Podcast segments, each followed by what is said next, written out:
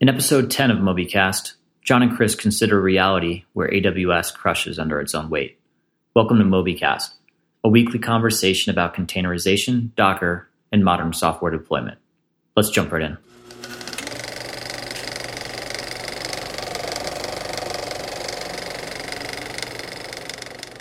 Welcome, Rich and Chris. Hey. Hey, guys.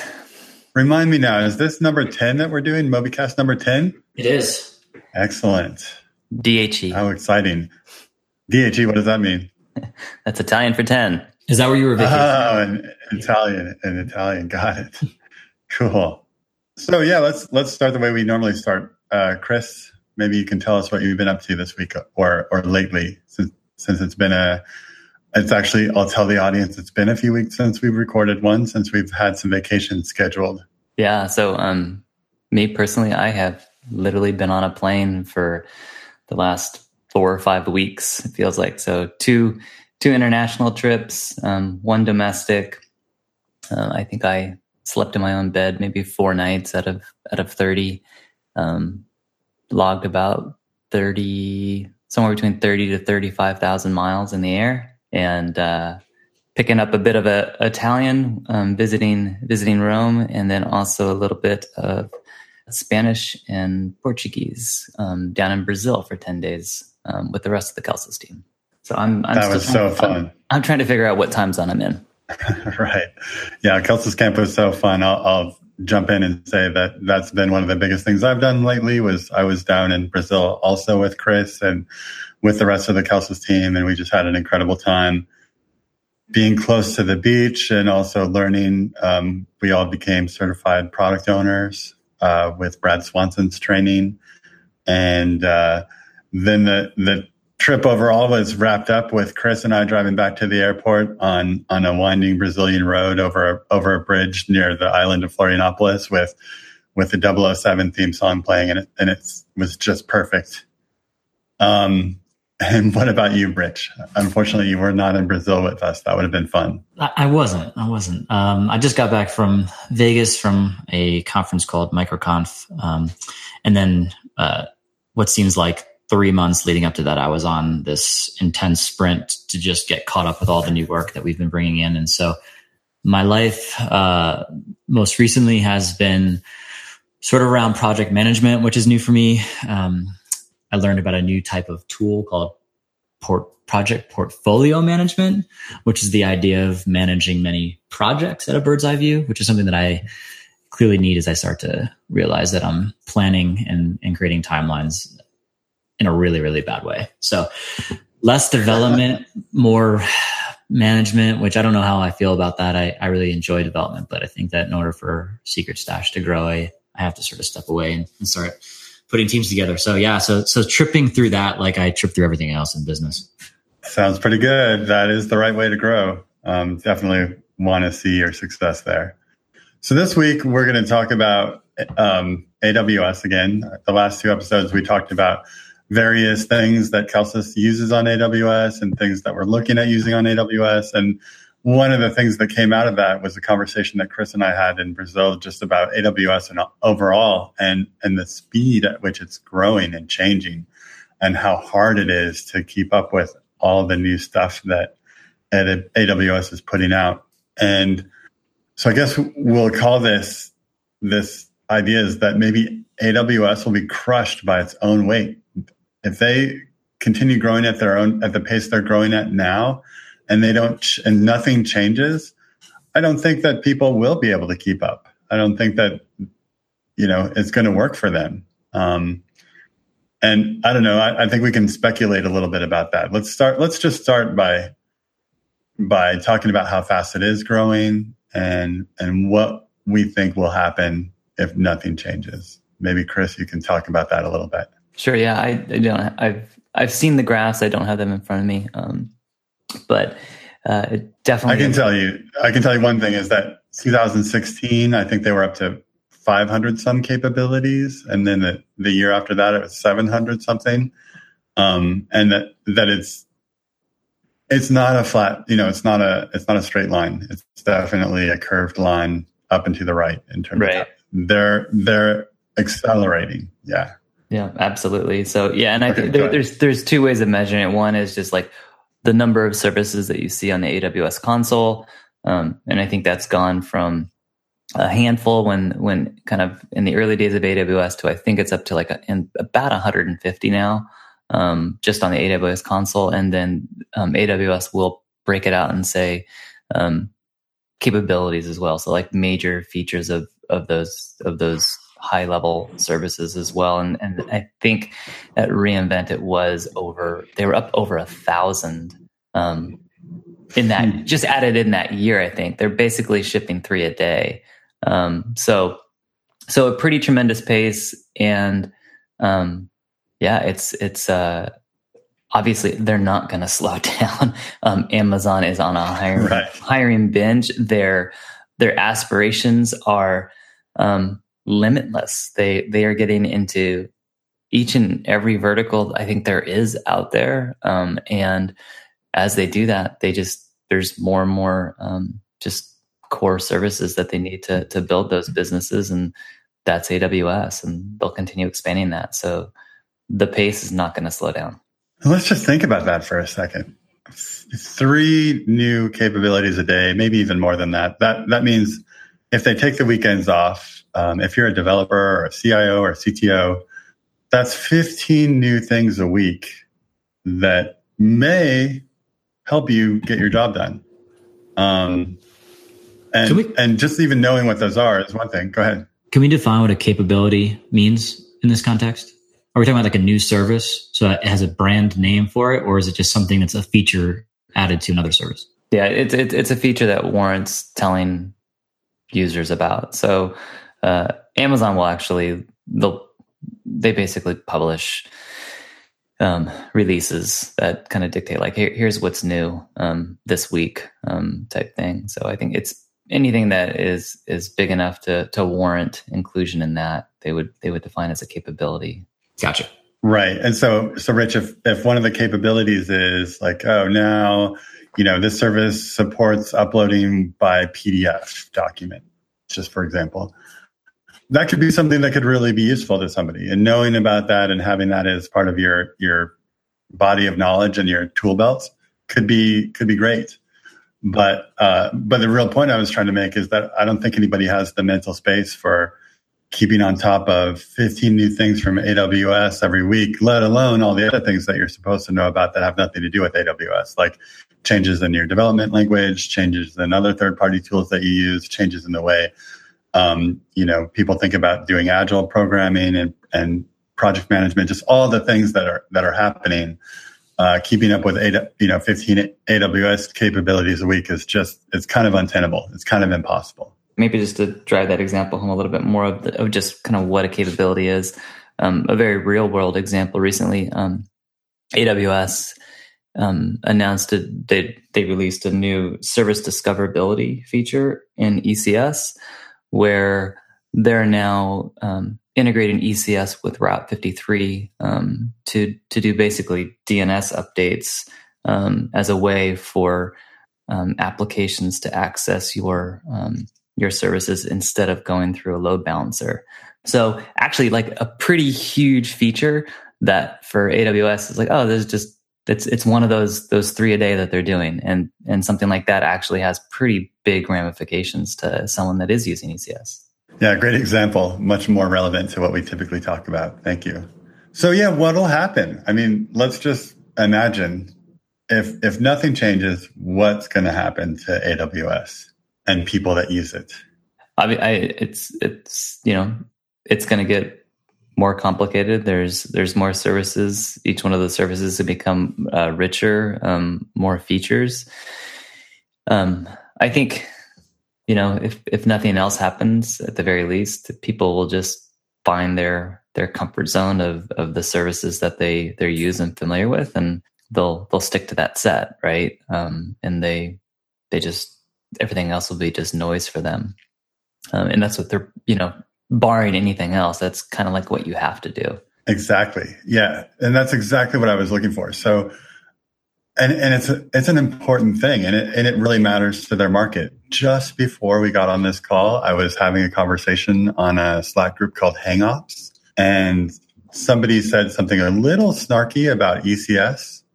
Um, basically, the the way the conversation was going was that um, somebody said, "Wow, with EKS, which is AWS's new Kubernetes based um, clustering and orchestration system, um, with EKS coming out, what's going to happen to all these people who have dedicated their careers to managing Kubernetes?"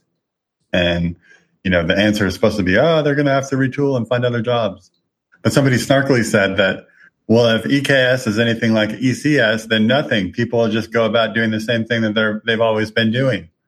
And underneath that snark and sarcasm was just this this assumption that ECS was no good, that that it's kind of a useless tool, and um, so the expectation would be that EKS would also be a useless tool.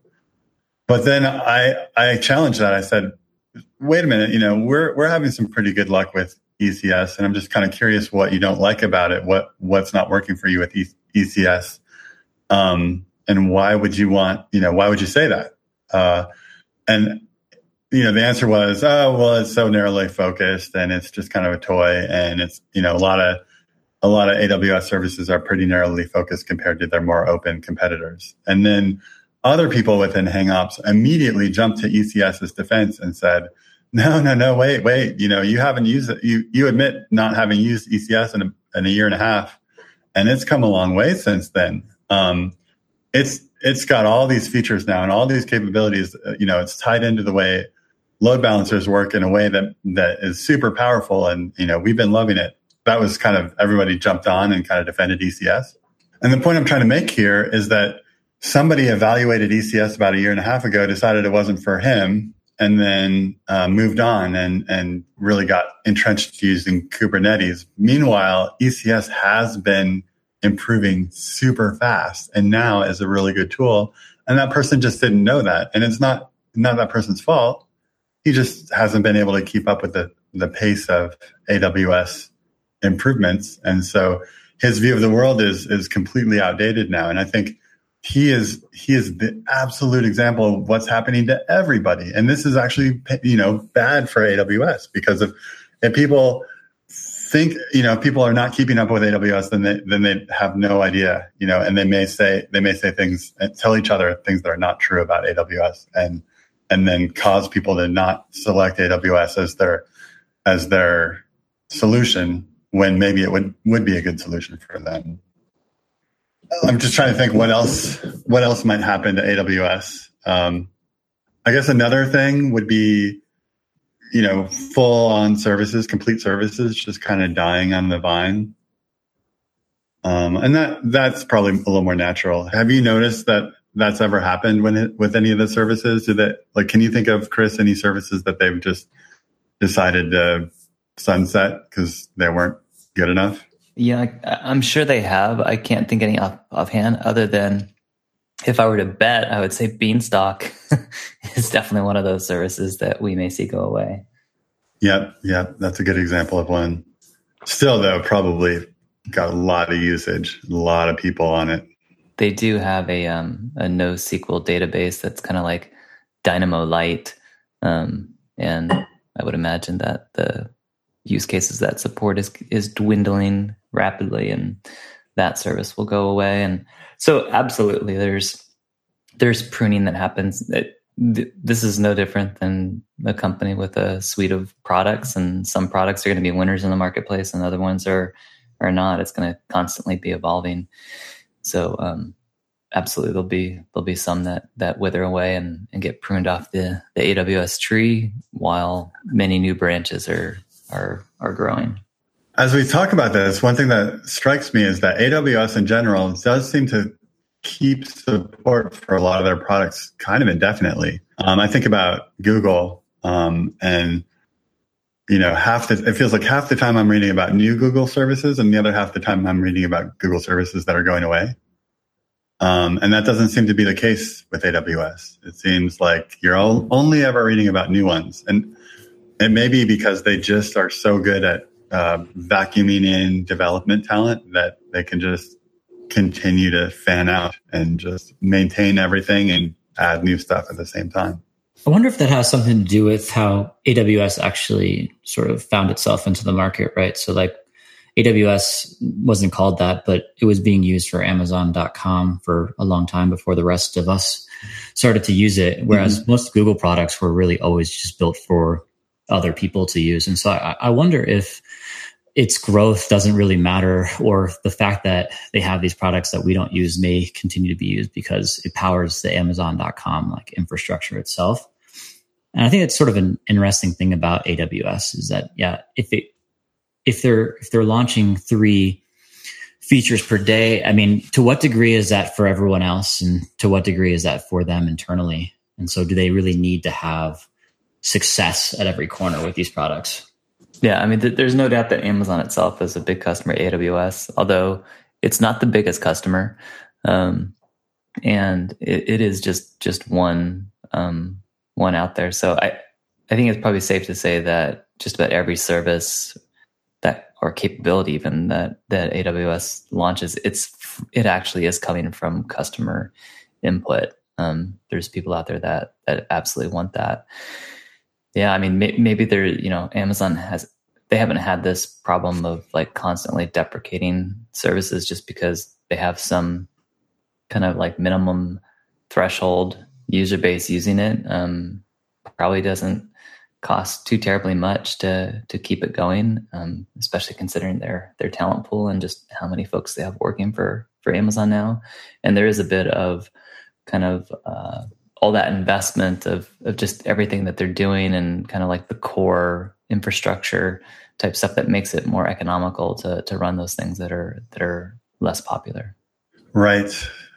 I, I feel like this creates two business opportunities.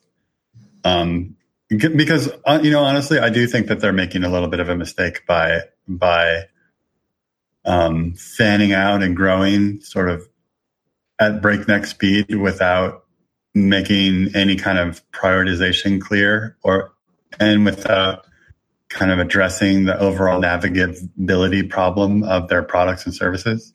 This, this is a problem for them. I mean, it's unapproachable. Um, this, you know, this morning I was having a meeting with one of the Kelsus developers and he's excited that he's been doing a lot of back end work and feels like he's he's made good strides there. Uh, but that he felt like one of his biggest weaknesses went up to speed on AWS and all of it, all of the things that we do in there.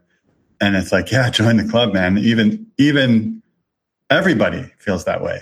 Every you know, from you all the way to to me and Chris and everybody on the team just feels like we're always a little behind on AWS. And that constant feeling of being feeling a little a little behind on it is you know, it's not a good one as a software developer. You want to feel like you maybe only slightly behind or, or you only have a couple things to catch up on, but not that you're just like the boat is sailing away from you. So the two business opportunities I think that this creates are one, um, you know, there's a couple of other pretty major cloud providers out there, uh, Microsoft and Google, Azure and I can't, G Cloud, I guess it's called. Those have an opportunity to present themselves in a different light. And I can already see Microsoft trying to present itself in a much more approachable way. I, I, don't have a lot of data there or detail. Do you have any more? Like, is that just, is my intuition, do you feel like that's correct? My intuition that Azure is trying to make itself look a little more approachable than AWS? I think Azure just has a different um, target customer base mm-hmm. that's more important to them. So they're, they're definitely more enterprise. Um, and I think they have a lot more of folks trying to get them off of being uh, having on-prem uh, compute to move into the cloud. So they're they're much better in the hybrid space, um, just the enterprise tools and and migration and whatnot. Versus AWS was really built from the ground up. It's really targeted on web companies um, and, mm-hmm. and startups and, and whatnot. So not having that kind of like starting from day one in the cloud as opposed to having this this story where you're you're a more established business that you now need to transition to the cloud. So I think they're different um, different customer segments, and so that kind of dictates how those each of those businesses grow. With Azure taking um, some different different approaches than AWS. That said, Azure for the most part, along with Google, they're playing catch up to AWS. So AWS comes out with a with a major service that's kind of like that the marketplace likes guaranteed. Um, you know, 18 months later, Azure and, and Google have it. So happen with Lambda, happen with right. You NoSQL. It, it's just you know across the board they're they're playing catch up. Right, right.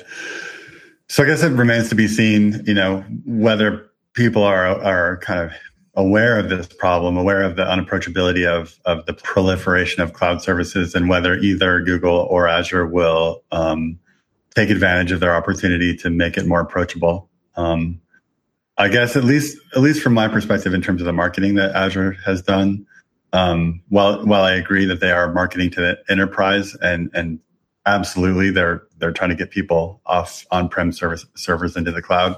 It does uh, just something about it. Maybe it's the colors um, the cl- the soft clouds. There's something softer about it. Something something that feels a little bit inviting. Um, you know join this like like more comfortable place to be in um, so I'm, I'm interested to see if they start to pull you know if they start to pull in web companies that'll be pretty fascinating yeah, I think the other thing to keep in mind too with Microsoft is just, I mean, they're they are a packaged software company, right? They take product design very seriously. They always have. Um, they're basically a retail company. They're they're you know building products for the retail space. So that's part of their deep DNA, and that's kind of how they're building out Azure. So that's why there's you know they're their software and and their UIs are much more thought out and designed and integrated and consistent versus Amazon is kind of like, you know what, we're just going to give you the APIs and we're not going to have any consistency um, across UIs for each one of these services. Some of them are going to be command lines. Some of them are going to, you know, look like a high school project. Um, but they're, they're going to get the job done, right? And it's like, right it's not going to really slow you down, but like that's just not something that they're prioritizing on, right? They're not saying like it doesn't need to be pretty and consistent and all integrated.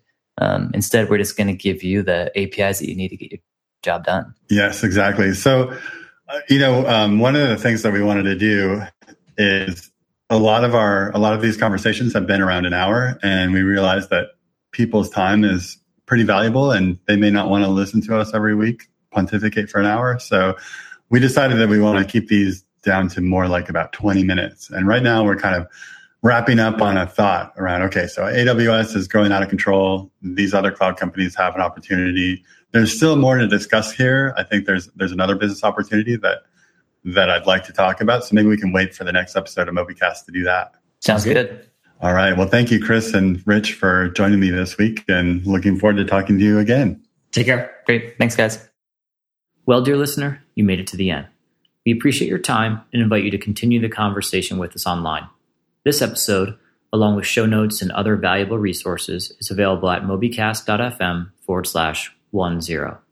If you have any questions or additional insights, we encourage you to leave us a comment there. Thank you, and we'll see you again next week.